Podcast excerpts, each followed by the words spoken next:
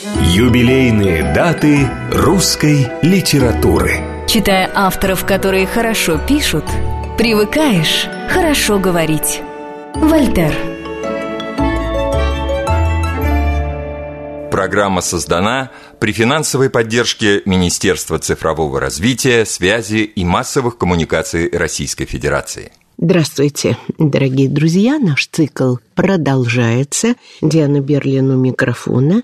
И рядом со мной ведущий научный сотрудник Государственного музея истории российской литературы имени Владимира Ивановича Даля, заместитель главного редактора журнала «Новый мир» и зав. отделом поэзии журнала «Новый мир» Павел Крючков. Здравствуйте. Здравствуйте. Мне хочется начать разговор с воспоминания о личности и о поэзии Евгения Евтушенко. А сегодня Евгений Евтушенко. Да, 90-летие отмечаем, угу. год юбилейный для него, с песней, которую знают миллионы, и которую поет супружеская пара, очень дорогая тоже сердцам миллионов любящих поэзию, а именно Сергей и Татьяна Никитина, что они будут петь? И вот я вам не скажу. Это с пластинки такой, где в сжатом виде звук 15 часов. Как раз так вышло. Неловко хвастаться, но когда-то подаренный мне Евгением Это Александровичем. очень приятно. Мы к да. этому вернемся. Давайте начнем с песни, которую будет петь очень любимый и вами, и мной Сергей Никитин на стихи Андрея Вознесенского. Музыка Михаила Терверти. Совершенно верно, Михаил Леонович. Со мною вот что происходит Ко мне мой старый друг Не ходит, а ходят в праздной суете Разнообразны не те И он не с теми ходит где-то И тоже понимает это. И наш раздор необъясним Мы оба мучаемся с ним. Со мною вот что происходит Ко мне совсем не так Приходит. Мне руки на плечи кладет И у другой меня крадет А той скажите, Бога ради Кому на плечи руки класть Та, у которой я украден в отместку, тоже станет красть, не сразу этим же ответит, а будет жить с собой в борьбе и неосознанно наметит кого-то дальнего себе. О, сколько нервных и недружных связей, дружб ненужных по мне уже осатаненность. О, кто-нибудь,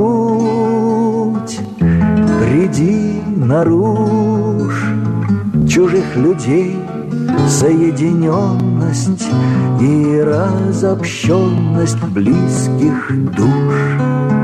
Со мною вот что происходит, ко мне мой старый друг не ходит, а ходят в праздной суете Разнообразные не те Со мною вот что происходит Со мною вот что происходит Вот что происходит знаете, Диана Осина, я не могу удержаться от такого предложения вам сделать по поводу этого текста. Ну, просто хочется, и мне хочется. Дело в том, что на этой пластинке, которую, на этом диске гигантском, который подарил мне когда-то Евгений Александрович, там неподалеку от э, этой песни, которую поет Сергей Никитин, есть и авторское чтение этого стихотворения. Причем мне кажется, запись этого довольно... же. Этого же, да.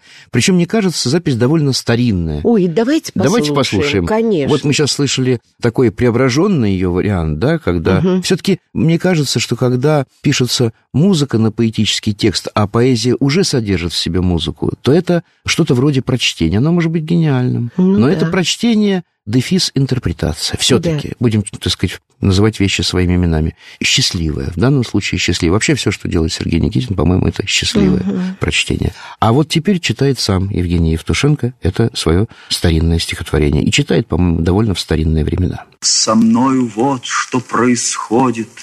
Ко мне мой старый друг не ходит, а ходит в мелкой суете разнообразные не те. И он не с теми ходит где-то, и тоже понимает это, и наш раздор необъясним, и оба мучаемся с ним. Со мной вот что происходит, совсем не так ко мне приходит, мне руки на плечи кладет, и у другой меня крадет. А той, скажите Бога ради, кому на плечи руки класть, та, у которой я украден в отместку, тоже станет красть. Не сразу этим же ответит, а будет жить с собой в борьбе и неосознанно наметит кого-то дальнего себе. О, сколько нервных и недужных, ненужных связей, дружб ненужных, куда от этого я денусь? О, кто-нибудь, приди, нарушь чужих людей соединенность и разобщенность близких душ. Ну, потрясающе. стихи, да. Вы знаете, Павел, у меня к вам просьба. Я знаю о том, что у вас было довольно большое количество пересечений с Евгением Александровичем. Расскажите об этом, потому что о Евтушенко многое написано, отснято. Мы знаем его стихи, огромное количество сборников. А вот какой был Евтушенко, по-вашему? Но мне, мне трудно свидетельствовать. Вы же потому- ездили в Сибирь. Ездили в Сибирь. Ну вот Действительно, я был приглашен а, нашим общим а, другом, тоже, увы, покойным, и тоже на Переделкинском кладбище, поэтом замечательным иркутским Анатолием Ивановичем Кабенковым на первый фестиваль поэзии на Байкале. Я не очень понимаю, в каком качестве. Я был ред- а, младший редактор, да. Ну, вот как-то Кублановский выхлопотал, мы поехали. И я, собственно, тогда впервые так долго видел близко Евгения Александровича Евтушенко. С ним были его дети, тогда еще совсем юные, и Маша, жена. Надо сказать, что в этой поездке, как я потом осознал, случилось несколько таких символических, судьбоносных, я даже не знаю, слово событий сказать сложно, мероприятий, что ли. Например, мы с ним спускались вдвоем к турбинам Братской ГЭС, когда были в Братске. То есть он говорит, что там будет очень шумно, грохот и страшно, и как-то так получилось, что мы пошли вдвоем. И вот мы стояли у этой гигантской вращающейся стены, чудовищный грохот, в голове у меня тоже был грохот, потому что мне крутилась только одна единственная мысль, как бы так после, в общем-то, некоторого застолья, как бы так не сорваться и случайно, оно что, это все равно будет, знаете, собачонка гавкает на эм, слона, но все равно собачонка может взять и нечаянно вгафнуть. Какая же у вас противная поэма «Братская ГЭС», которая мне никогда не нравилась и все, с годами все больше и больше не нравится. Но как-то я вроде от этого удержался. Но интересно вот что. Евтушенко с удовольствием читал свою лирику. Мне вообще всегда казалось, и сейчас я так думаю, что вот это лужниковское чтение, да, политехнические лужники, внутри которого и формировались, и доформировывались, да, наши поэты-шестидесятники, как иногда могла Ахматова обронить словечко «эстрадники», что не вполне справедливо, дело не в Ахматовой. А Я имею в виду, конечно, Да, да, да. Рождественского, Мгм. Евтушенко, Вознесенского и отчасти Беллу Ахмадулину, которая, кстати, замечательно говорила, однажды ее спросил журналист известный международный, что она думает вот явление Лужников, есть ли у нее ностальгия по этим делам. Она сказала, вы знаете, это не вполне естественная была история, эти Лужники, эти стадионы. Поэзия – дело таинственное, это музыка, это из уст в уста, так сказать, из, из уст в душу. Это общее место, но социальный заказ в хорошем смысле этого слова, был таков, людям нужно было слушать стихи. Им нужно было размораживаться. Это попало на время оттепели, кстати Ну да. говоря, понимаете? Ну, Поэтому, конечно, и то, что поэты это почувствовали, и как-то, условно говоря, в Нет, этом движении пошли друг сами другу пошли, да, навстречу. да, это... Всё-таки. Но, но, тем не менее, мне было очень интересно в этой сибирской по- поездке, прошло уже 22 года, бог ты мой, мне было очень интересно услышать вживую, не с пластинок, вот мы сейчас слушали э, запись с э, виниловой пластинки, пластинка должна быть шипучая, ну, хрипящей, конечно, да. А вот услышать вот так вот со сцены, а приходили, конечно, толпы людей там в Сибири на э, Евгения Александровича, и он там любимец. Вот так же, как и в Москве, да? да, Как ну в что, конечно. как Но он выступал и на очень крохотных эстрадах, Мгм. и в клубах, и так далее, и так далее. И вот кроме посещения этой самой пресловутой братской ГЭС, Я, хотя очень с нежностью с большой вспоминаю город, как он там выступал, и как пел, он замечательно пел, шаланда полные кефали. А он все делал Да, все делал замечательно. А Я присутствовал на станции «Зима» при открытии его дома-музея. Угу. Это было нечто. То есть это вот нарочно не придумаешь. Это был какой-то невероятный театр в таком высшем смысле слова. Я помню эти бесконечные толпы людей, видео, э, телевизионные, значит, кинокамеры, и как он, а он же такой всегда был знаете, э, есть человеки-человеки, а, а есть человеки-персонажи. Он всегда был персонаж, да? Он был персонаж. Да, и да. у него были э, штаны одного цвета, значит, это самое, пиджак другого, кепка Да. третьего, башмаки четвертого, на пальце висел, значит, знаменитый перстень. То есть это, ну, это, вот, в общем, одним словом, Евтушенко. Кстати говоря, я в той поездке обратил внимание сам для себя. Вот есть такие, такое присловие, что он помогал людям, был человеком добрым. Я видел, это правда. Я видел собственными глазами, как он был участлив к своим менее именитым, потому что он человек-миф, коллегам по цеху. И как он как ко всем был внимателен. Я очень это запомнил, как он был внимателен. И вот когда открывался этот музей на станции «Зима», я помню эпизод, который до сих пор как-то перед глазами, когда, ну, музейщики трепетали. Он вышел, и что-то такое, они говорят, Евгений Александрович, ну вот, может быть, пользуясь случаем, сразу какой-нибудь экспонат, и он таким решительным жестом снял с головы свою очередную Кепку. 2027 кепку и протянул. И заведующий музеем закричала там, давайте сюда там, того, кто руководит фондами, быстро запишите там номер 0001 и так далее. Это было безумно смешно. Он это все Ну, как ребенок, трогательно. и в нем вообще было детское, вы знаете, что-то даже, я бы сказал, юношеское. Вот. Хотя все эти его изобретения, не уста юноши седой, это не очень мне на сердце ложится хорошо, все эти неологизмы его позднего времени. Но то, что в нем юношеская закваска такая неистребимая была, феноменальная совершенно работоспособность, я это наблюдал, когда он просил меня помогать ему. И я действительно как мог помогал писать статью Корнею Чуковскому для его просветительского этого огромного проекта, да, антологического. Он же был еще великий просветитель, начиная со «Строф века», вот с этой гигантской книжки, которую все помнят, и кончая его последним проектом, невероятным. Это вообще... Мало того, что он собрал всех этих самых поэтов,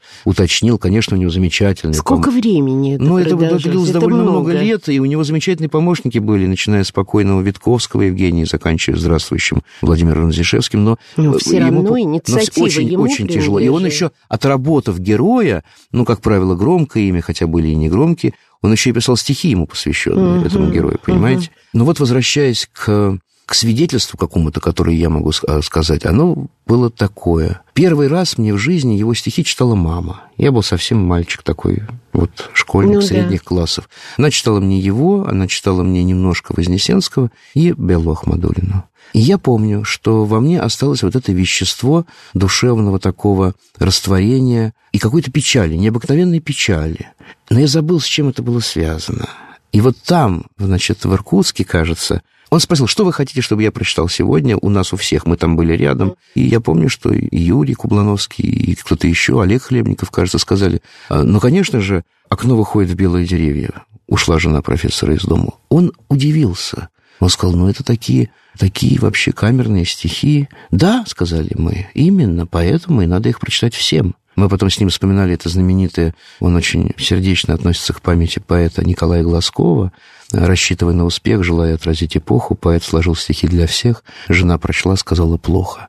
Тогда одной своей жене поэт сложил стихи другие, и оказалось всей стране потребны именно такие. Я тогда занимался темой Чуковский блок, и я ему сказал, смотрите, это же э, вот э, постаревший блок такой идет, потому что уходящий... То есть, ну, перекличка, она очевидная такая, она, может быть, не, не прямая. И вообще, конечно, этот профессор, он поэт. Ну, э, на мой такой сумбурный бред Евгений Александрович отреагировал довольно милостиво и сказал, что да, это очень интересно, может быть, так оно и есть. На следующий день он опять прочитал эти стихи, вот, потому что он видел, как мы их слушали, и ему это хотелось. И вообще он про снег читал. Мы были летом, а он читал «Идут белые снеги» беспрерывно, белые да. снеги, и вот окно выходит в белые деревья. Кстати, давайте, может быть, вот про этого профессора.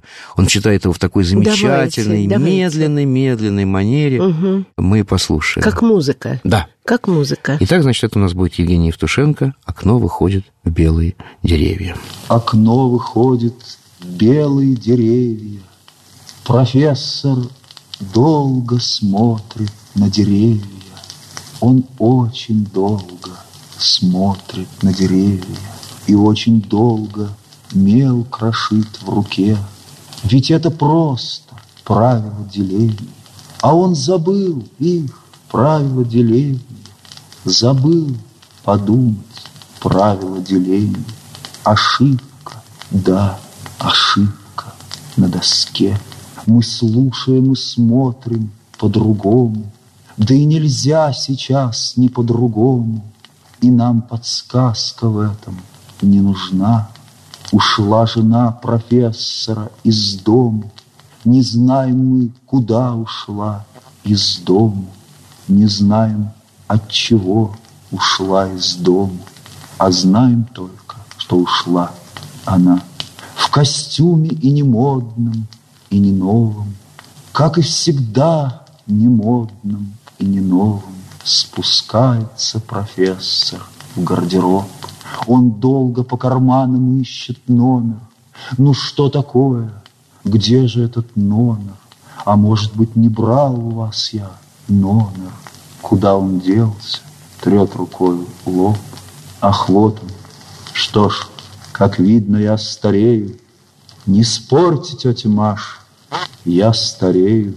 И что уж тут поделаешь, старею. Мы слышим, Дверь внизу скрипит за ним, Окно выходит в белые деревья, В большие и красивые деревья. Но мы сейчас глядим не на деревья, Мы молча на профессора глядим. Уходит он, сутулый, неумелый, Какой-то беззащитно неумелый. Я бы сказал, устала, неумелый, Под снегом, мягко падающим тишь, Уже и сам, как деревья, белый, Да, как деревья, совершенно белый, Чё немного и настолько белый, Что среди них его не разглядишь.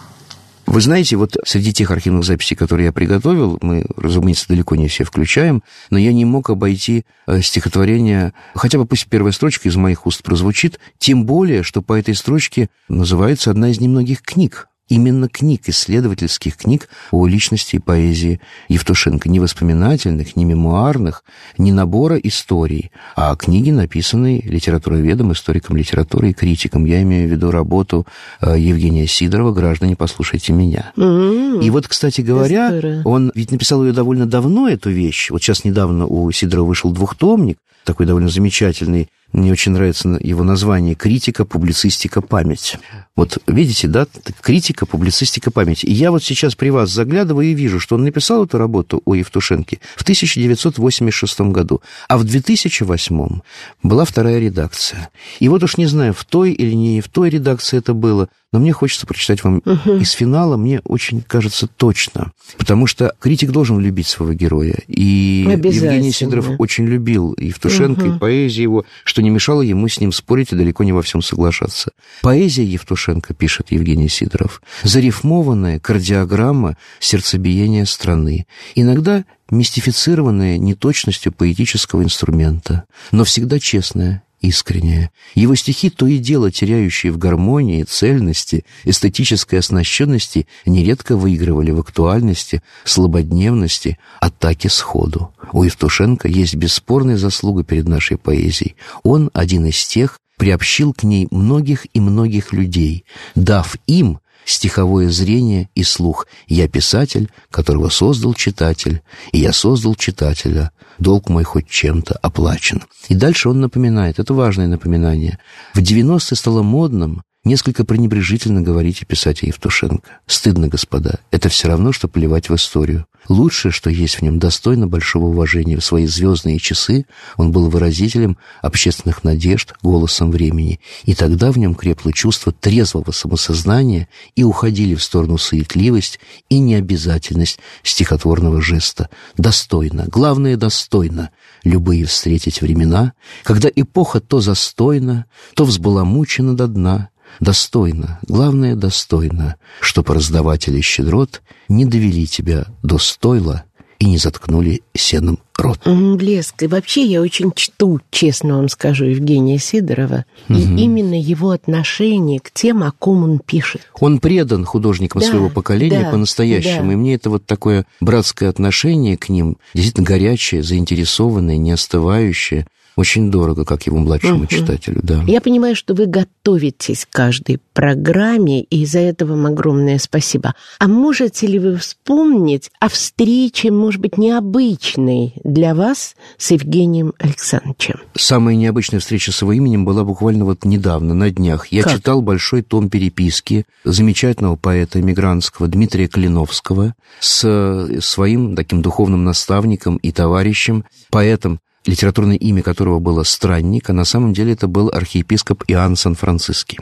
Так вот, в переписке есть такой эпизод. Владыка Иоанн пишет о том, как он встречался с Евтушенко, когда тот был в Европе, и Евтушенко поразил его знанием огромного количества стихов эмигрантских поэтов первой и второй волны и его собственных стихов «Странника», и читал их в машине, когда они ехали в такси наизусть. Это правда необычная ваша встреча. Абсолютно. И он читал духовные ему стихи, угу. понимаете, духовные, религиозные. И, конечно, «Странник» был потрясен. Ну, и опять нам мало времени. У нас нас остается буквально сколько-то минут, и я предлагаю завершить, может быть, фрагментом песни «Дай Бог», на стихи Евгения Евтушенко, да, Александр Малинин. И на этом наша очередная программа из цикла «Юбилейные даты русской литературы» завершается. Я благодарю Павла Крючкова, и мы ждем с Павлом вас ровно через неделю. Спасибо слепцам глаза вернуть и спины выпрямить горбатым. Дай Бог быть Богом хоть чуть-чуть, но быть нельзя чуть-чуть распятым. Дай Бог не вляпаться во власть и не геройствовать. Подложно и быть богатым, но не красть. Конечно, если так возможно, дай Бог быть тертым калачом,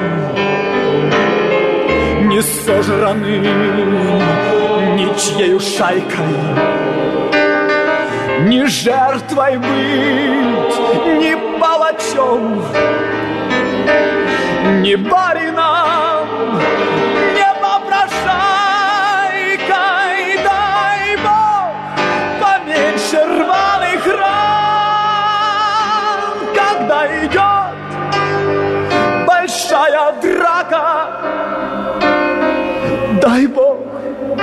побольше разных стран не потеряв своей, однако.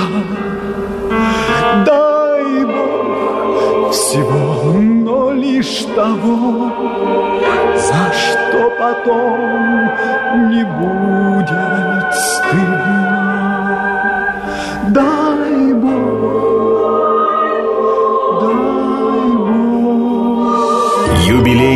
Даты русской литературы. Читая авторов, которые хорошо пишут, привыкаешь хорошо говорить. Вольтер. Программа создана при финансовой поддержке Министерства цифрового развития, связи и массовых коммуникаций Российской Федерации.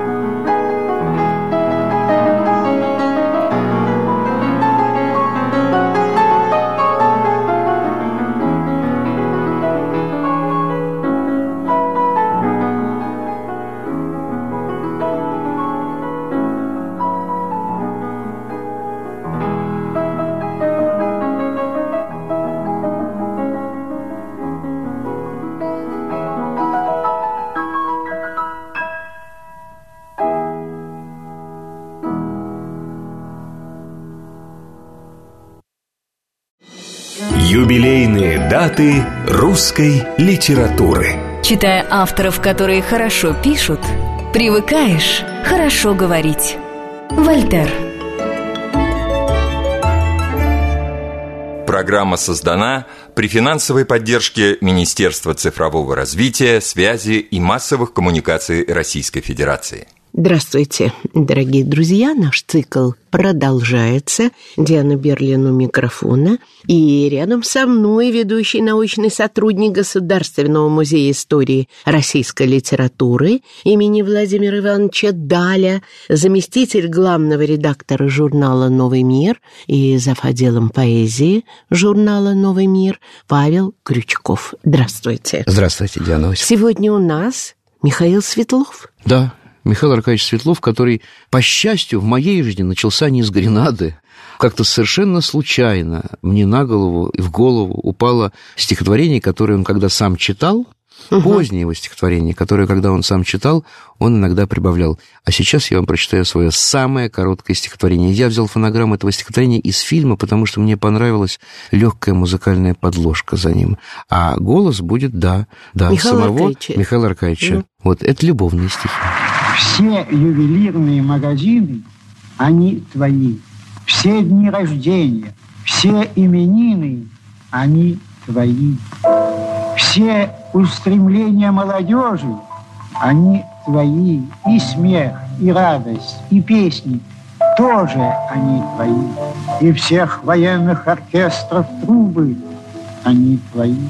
И всех счастливых влюбленных губы, они твои. Весь этот город, все эти здания, они твои. Вся горечь жизни и все страдания, они мои. Уже светает, уже порхает, стрижей семья. Не засыпает, не отдыхает, любовь моя.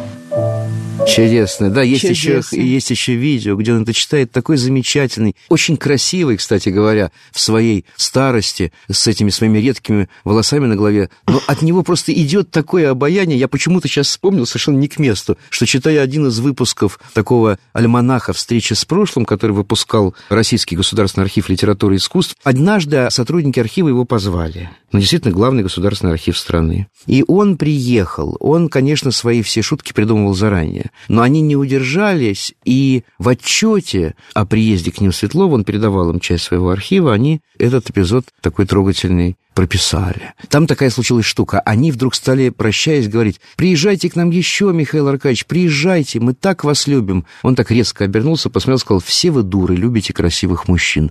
Вот это, это надо уметь. Это Да. потрясающе. А я, да. думая о нашей программе и юбилею 120-летия Михаила Аркадьевича, который прожил совсем недолго, 61 год, я, конечно, взял в руки книжечку вот малой серии «Библиотека поэта», Ленинградское отделение 68 года, который составил и написал к ней вступление Зиновий Поперный. И вот в который раз, листая эту книгу, я поймал себя на таком странном противоречивом чувстве. Я не умею понимать Светлова как комсомольского поэта. Он сам умел жить в этой религии выдуманной, ощущая себя комсомольским поэтом, частью какого-то гигантского Ходят проекта. дружной парой, Да, но комсомольцы вот старые. наугад. Я, я подумал, ну вот он за два года до смерти писал эту свою изумительную книгу, он ее составлял уже в больнице. Вот я принес вам показать оригинал «Охотничий домик». Открыв вот этот томик в малой серии «Библиотека поэта», довольно объемный, там, я не знаю, 400 страниц с лишним, я посмотрел, что слева и что справа. Слева заканчивалось стихотворение, смотрите, оно называется «Дождь». Оно тоже отчасти лирическое, но вот я читаю сверху, четвертая строфа от конца. Снова, снова, снова, снова,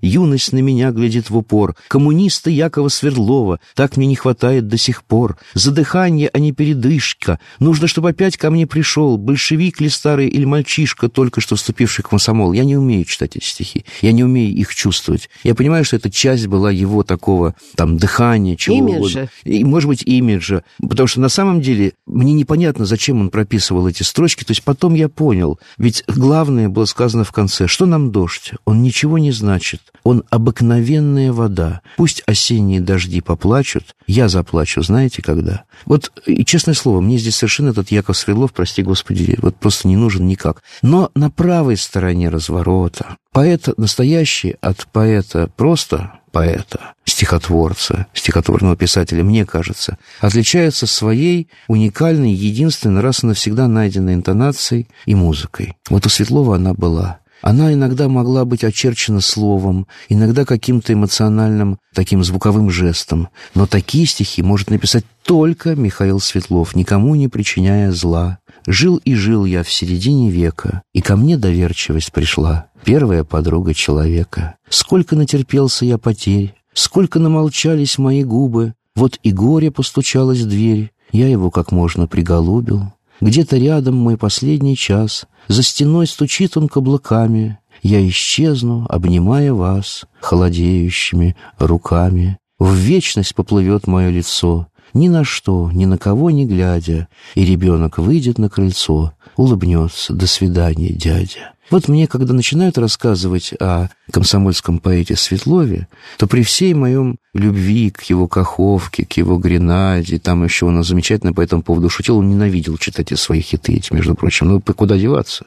Он их читал. И каждый раз в чтении они снова становились свежими, эти стихи 20-х годов. Вы знаете, ну вот мое поколение, извините, у нас оно с вами пело, разные оно поколения. пело. Нет, А что? Ну, скажите. Мы любили лирику Светлова. Вот это замечательно. Я-то открыл ее... Мы даже вечер в старшем классе, Да. одиннадцатом, чуть ли, да, одиннадцатом, мы сделали вечер Светлова, и там не было никаких ни комсомольцев, ни коммунистов. Зная, как вы прекрасно ориентируетесь в истории отечественной эстрады, уж извините, я это скажу, Да. и, скажем, песнях, которые были написаны нашими прекрасными композиторами и исполнены нашим прекрасным исполнителем советскую эпоху в фильмах, я хочу и себе, и слушателю напомнить, что в картине «О бедном гусаре замолвите слово» одна из центральных песен «Большая дорога» — это на стихи Светлова. Но что интересно? Она для фильма довольно сильно исковеркана. И, как я понимаю, там приложил руку не сам Михаил Аркадьевич. Существует запись его авторского чтения этого большого стихотворения. Оно есть у вас? Оно есть, потому что ну, это, моей заслуги никакой нет. Я просто его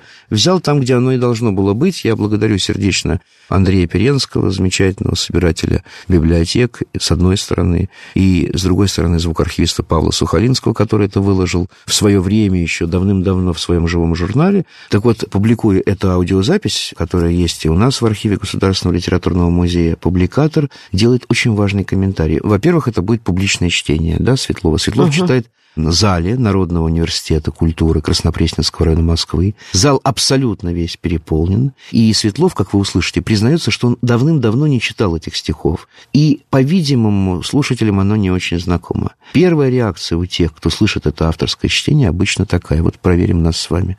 А что, это разве стихи Светлова? Да, Светлова. И написаны они в 1928 году. И я бы сказал, они совсем не гусарские, скорее антигусарские. Но это большая, серьезная вещь, которая раскроет в честь юбилея Михаила Аркадьевича нам его с дополнительной стороны. Очень Стихи интересно. 28 года. Большая дорога. Вот стихи, но я их давно не читал и хочу сам убедиться в том, насколько я талантлив. К застенчивым девушкам, жадным и юным, сегодня всю ночь приближались кошмаром гнедой жеребец под высоким драгуном, роскошная лошадь под пышным гусаром. Совсем как живые, всю ночь неустанно являлись волшебные штабс-капитаны из самых красивых в начале второго избрали, ласкали и нежели вдовы. Звенели всю ночь сладострастные шпоры, мелькали во сне молодые майоры, и долго в плену обнимающих ручек барахтался неотразимый поручик. Спокоен рассвет до военного мира, в тревоге заснул городок благочинный, мечтая бойцам предоставить квартиры и женщинам дать соответственно чину, чтоб тряса казак от любви и от спирта, чтоб старый полковник не выглядел хмуро, уезды дрожат от солдатского флирта тяжелой походкой военных амуров. Большая дорога военной удачи. Здесь множество женщин красивых бежало, армейцам любовь отдавая без дачи, без слез, без истерик, без писем, без жалоб. По этой дороге от Волги до Буга мы тоже шагали, мы шли, задыхаясь, горячие чувства и верность подругам на время походов – мы сдали в цехаус. К застенчивым девушкам в полночь счастливым всю ночь приближались кошмаром косматым, гнедой жеребец под высоким надзивом, роскошная лошадь под стройным комбатом. Я тоже не ангел. Я тоже частенько у двери красавицы шпорами тенькал. Усы запускал и закручивал лихо, пускаясь в любовную неразбериху. Нам жены простили измены в походах, уютом встречают нас отпуск и отдых. Чего же, друзья, мы склонились устало с тяжелым раздумьем над легким бокалом. Большая дорога манит издалече, Зовет к приключениям сторонка чужая, Веселые вдовы выходят навстречу, Печальные женщины нас провожают, На смрадный осадок, на долгие сроки, Но стыд, как пощечина, ляжет на щеки. Простите нам, жены, прости нам, эпоха гусарских традиций, проклятую похоть. Ничего, да? Вот фрагмент. Так, да, и это вот тот Светлов... И была публика, да, которая это зал, слушала. который это слушала, Вон понимаете? какие аплодисменты. Это не... да. 28-й год. Совершенно неожиданно. Они, правда, еще не видели, потому что еще пройдут годы, они увидят да, о бедном гусаре и да. услышат лирический, нежный вариант этой песни. Угу. А выросла она вот из какого? Угу. Покаянного очень и интересно. очень горького сюжета. Понимаете, угу. какая штука? Я не могу не упомянуть в нашей программе имя дорогого друга Михаила Аркадьевича, Лидии Борисовны Лебединской, Ваня, которая о нем В связи напис... с этим у меня вопрос. Да. А вот это вот все ювелирные магазины, они твои... Не знаю. Это я ей? Я, ну, не знаю. Я еще про некоторые стихи думаю, что ей, но не знаю, потому что у они познакомились, когда она была совсем девочкой. Он ее Толстуха в письмах называл. Он ей писал с войны письма чудесные. Они, есть книга такая о Лебединской скатерти, там эти письма приведены. Ну, пусть останется. Да, это, потом она вышла замуж за Лебединского, и он с большой нежностью к этому всему. Он, он ее любил особенной любовью, мне кажется. И потом он даже на какое-то время с ней расстался, чтобы ни его, ни ее не смущать. Потом снова они подружились. В общем, до самого последнего дня, когда он умирал в больнице, она была с ним вот на воздушных путях перекличка. И их отношения были действительно замечательные, очень трогательные. На всех вечерах памяти Светлова, в фильмах, посвященных его поэзии и личности, конечно, Лидия Борисовна незабвенная, которую я знал, мы все ее знали. Ой, Она выступала... редкая женщина да, и выступала, личность. И редкая женщина и личность, совершенно верно. Я хочу, пользуясь случаем, давайте послушаем, когда она еще совсем молодая.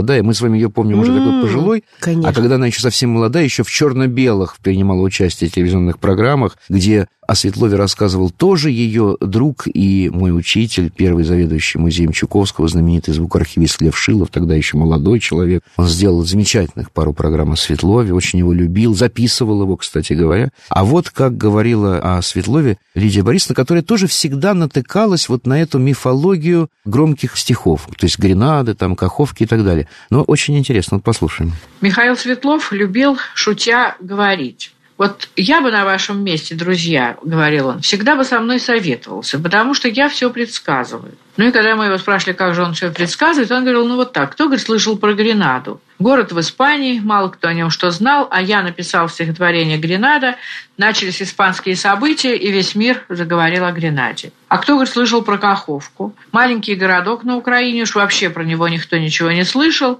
А я вот написал песню «Каховка». Кстати, он при этом любил рассказывать, как когда режиссер Тимошенко попросил его написать, приехав к нему, э, песню, где была бы Каховка и девушка, и сам лег спать на это время, то Светлов разбудил его через 40 минут и сказал, что песня готова. И Тимошенко очень рассердился и сказал, как это так, прошло только 40 минут? И Светлов ему сказал, да, прошло 40 минут плюс вся моя жизнь.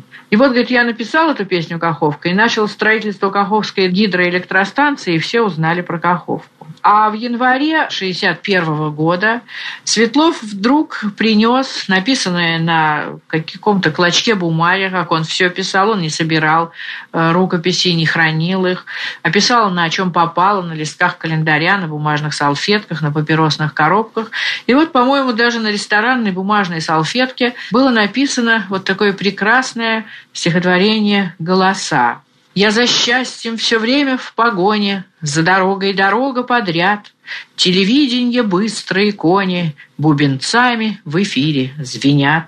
Будто с самого детства впервые Вижу я темно-синюю высь, Где в обнимку летят позывные И с романсами переплелись. До чего же мне стали привычны Голоса этих дальних широт Люди в небе живут, как обычно. Кто поет, кто на помощь зовет. И возможно, что за небосклоном Он живет среди звездных миров, Не записанный магнитофоном Околевшего мамонта рев. Мы, живущие вместе на свете, Разгадали не все чудеса И бредут от планеты к планете Крепостных мужиков голоса. И, быть может, на всех небосклонах Повторяются снова сейчас Несмолкающий шепот влюбленный И густой Маяковского бас.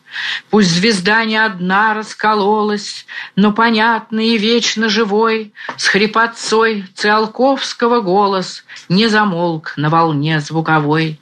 С детства не был силен я в науке, Не вступая с учеными в спор, Я простер постаревшие руки В нестареющий синий простор.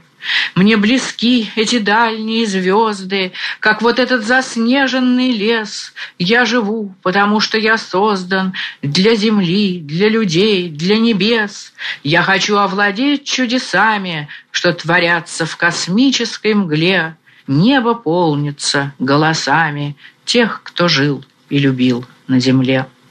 И вы знаете, когда э, буквально через три месяца, там, 12 апреля Гагарин полетел в космос, то Светлов говорил, вот видите, я написал свои стихи о космосе, и советский человек оказался вот в этих звездных просторах. Павел, у каждого поэта, ну почти у каждого, есть какая-то легенда о жизни, о творчестве, о любви у Светлова была? Мне кажется, да, потому что об этом все вспоминают. Это легенда о его дружбе, я бы даже сказал, не пристрастии, а именно дружбе со спиртосодержащими напитками.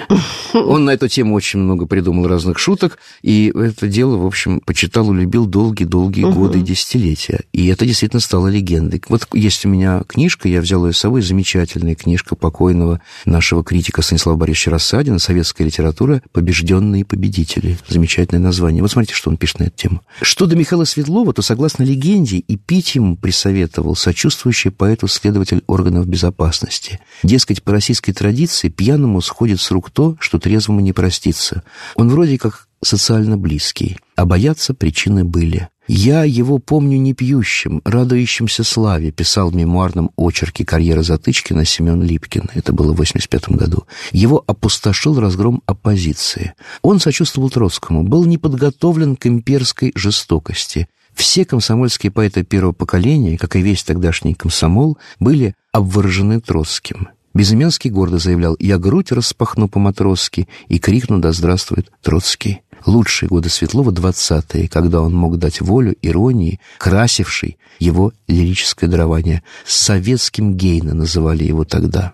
Вот эта легенда, она оставалась с ним до последнего времени. Я думаю, что, может быть, это самое пресловутое светловское пьянство, хотя не хочется слово пьянство произносить, оно к нему не, очень не, не подходит. Надо. В нем была дворянская Правда. косточка. Они тяжело жили, да, да, люди. что она действительно оказалась для него таким, может быть, щитом в каком-то смысле. Угу. Это, конечно, была драма. Но, как и все драмы Светлова, она была драмой с лирическим привкусом, с привкусом его неповторимого одиночества. Он перед смертью, вот Леди Борис не писал, самое лучшее одиночество – это когда ты думаешь о том, как ты вел себя с людьми. Я говорю не о раскаянии, я говорю о неожиданности давно ожидаемых встреч. Неожиданности не бывает. Я так и живу для давно подготовленных мною неожиданностей. Мне не нужна никакая Золушка. Мне нужен сказочник, который сочинил Золушку. Что я оставлю после себя? Я пришел к такому выводу. Никакого наследства оставлять не надо. Умным детям наследство не нужно, а глупые его только растранжирят. И дальше он пишет, я оставлю вам наследство сберегательные книжки моих стихотворений во след Маяковскому, на счету у которых, и дальше абсолютно светловская фраза, на счету у которых не осталось ни копейки денег, зато вам всегда будет что почитать на ночь. Потрясающе. И все-таки, Павел, я знаю, что вы не хотели, но в течение всей нашей сегодняшней программы хотел? мы упоминали Гренаду. Нет, мне не хотелось слушать ее знаете, в авторском чтении, но если вы можете предложить какой-нибудь конечно, другой вариант... Берковский. Гениально. Ну, Берковский. Виктор Берковский, что может а быть лучше? А если вы сейчас будете слушать некоторые строчки, вы поймете Светлов современен. Вот, прозвучит... Любимые стихи Маяковского, между тем прочим, более, Светлова. Тем да. более моего любимого Маяковского. Завершит нашу сегодняшнюю программу. Я благодарю Павла Крючкова, благодарю вас всех, кто был с нами, и мы прощаемся ровно на неделю. До свидания. Мы ехали шагом, мы мчались в боях, и яблочко песню держали в зубах, А песенку эту поныне храни. Трава молодая степной малахи Но песню иную о дальней земле Возил мой приятель с собою в седле. Он пел, озирая родные края Гренада, Гренада, Гренада моя Он песенку эту твердил наизусть. Откуда у хлопца испанская грусть? Ответь, Александровск и Харьков, ответь. Давно ли по-испански вы начали петь? Я хату покинул, пошел воевать Чтоб землю в Гренаде крестьянам отдать. Прощайте, родные, прощайте, семья. Гренада, Гренада, Гренада моя. Мы мчались, мечтая постичь поскорей Грамматику боя, язык батарей Восход подымался и падал опять. И лошадь устала степями скакать На яблочко песню играл эскадрон Смычками страданий на скрипках времен. Где же, приятель, песня твоя? Гренада, Гренада, Гренада моя. Пробитое тело на земь сползло. Товарищ впервые оставил седло Я видел, над трупом склонилась луна И мертвые губы шепнули грена Да в дальнюю область, в заоблачный плес Ушел мой приятель и песню унес С тех пор не слыхали родные края. Гренада, Гренада, Гренада моя Отряд не заметил потери бойца. И яблочко песню допел до конца. Лишь по небу тихо сползла, погодя На бархат заката слезинка дождя. Новые песни придумала жизнь. Не надо, ребята, по песне тужить Не надо, не надо, не надо, друзья. Гренада, Гренада, Гренада. Юбилейные даты русской литературы. Читая авторов, которые хорошо пишут, привыкаешь хорошо говорить. Вольтер Программа создана при финансовой поддержке Министерства цифрового развития, связи и массовых коммуникаций Российской Федерации.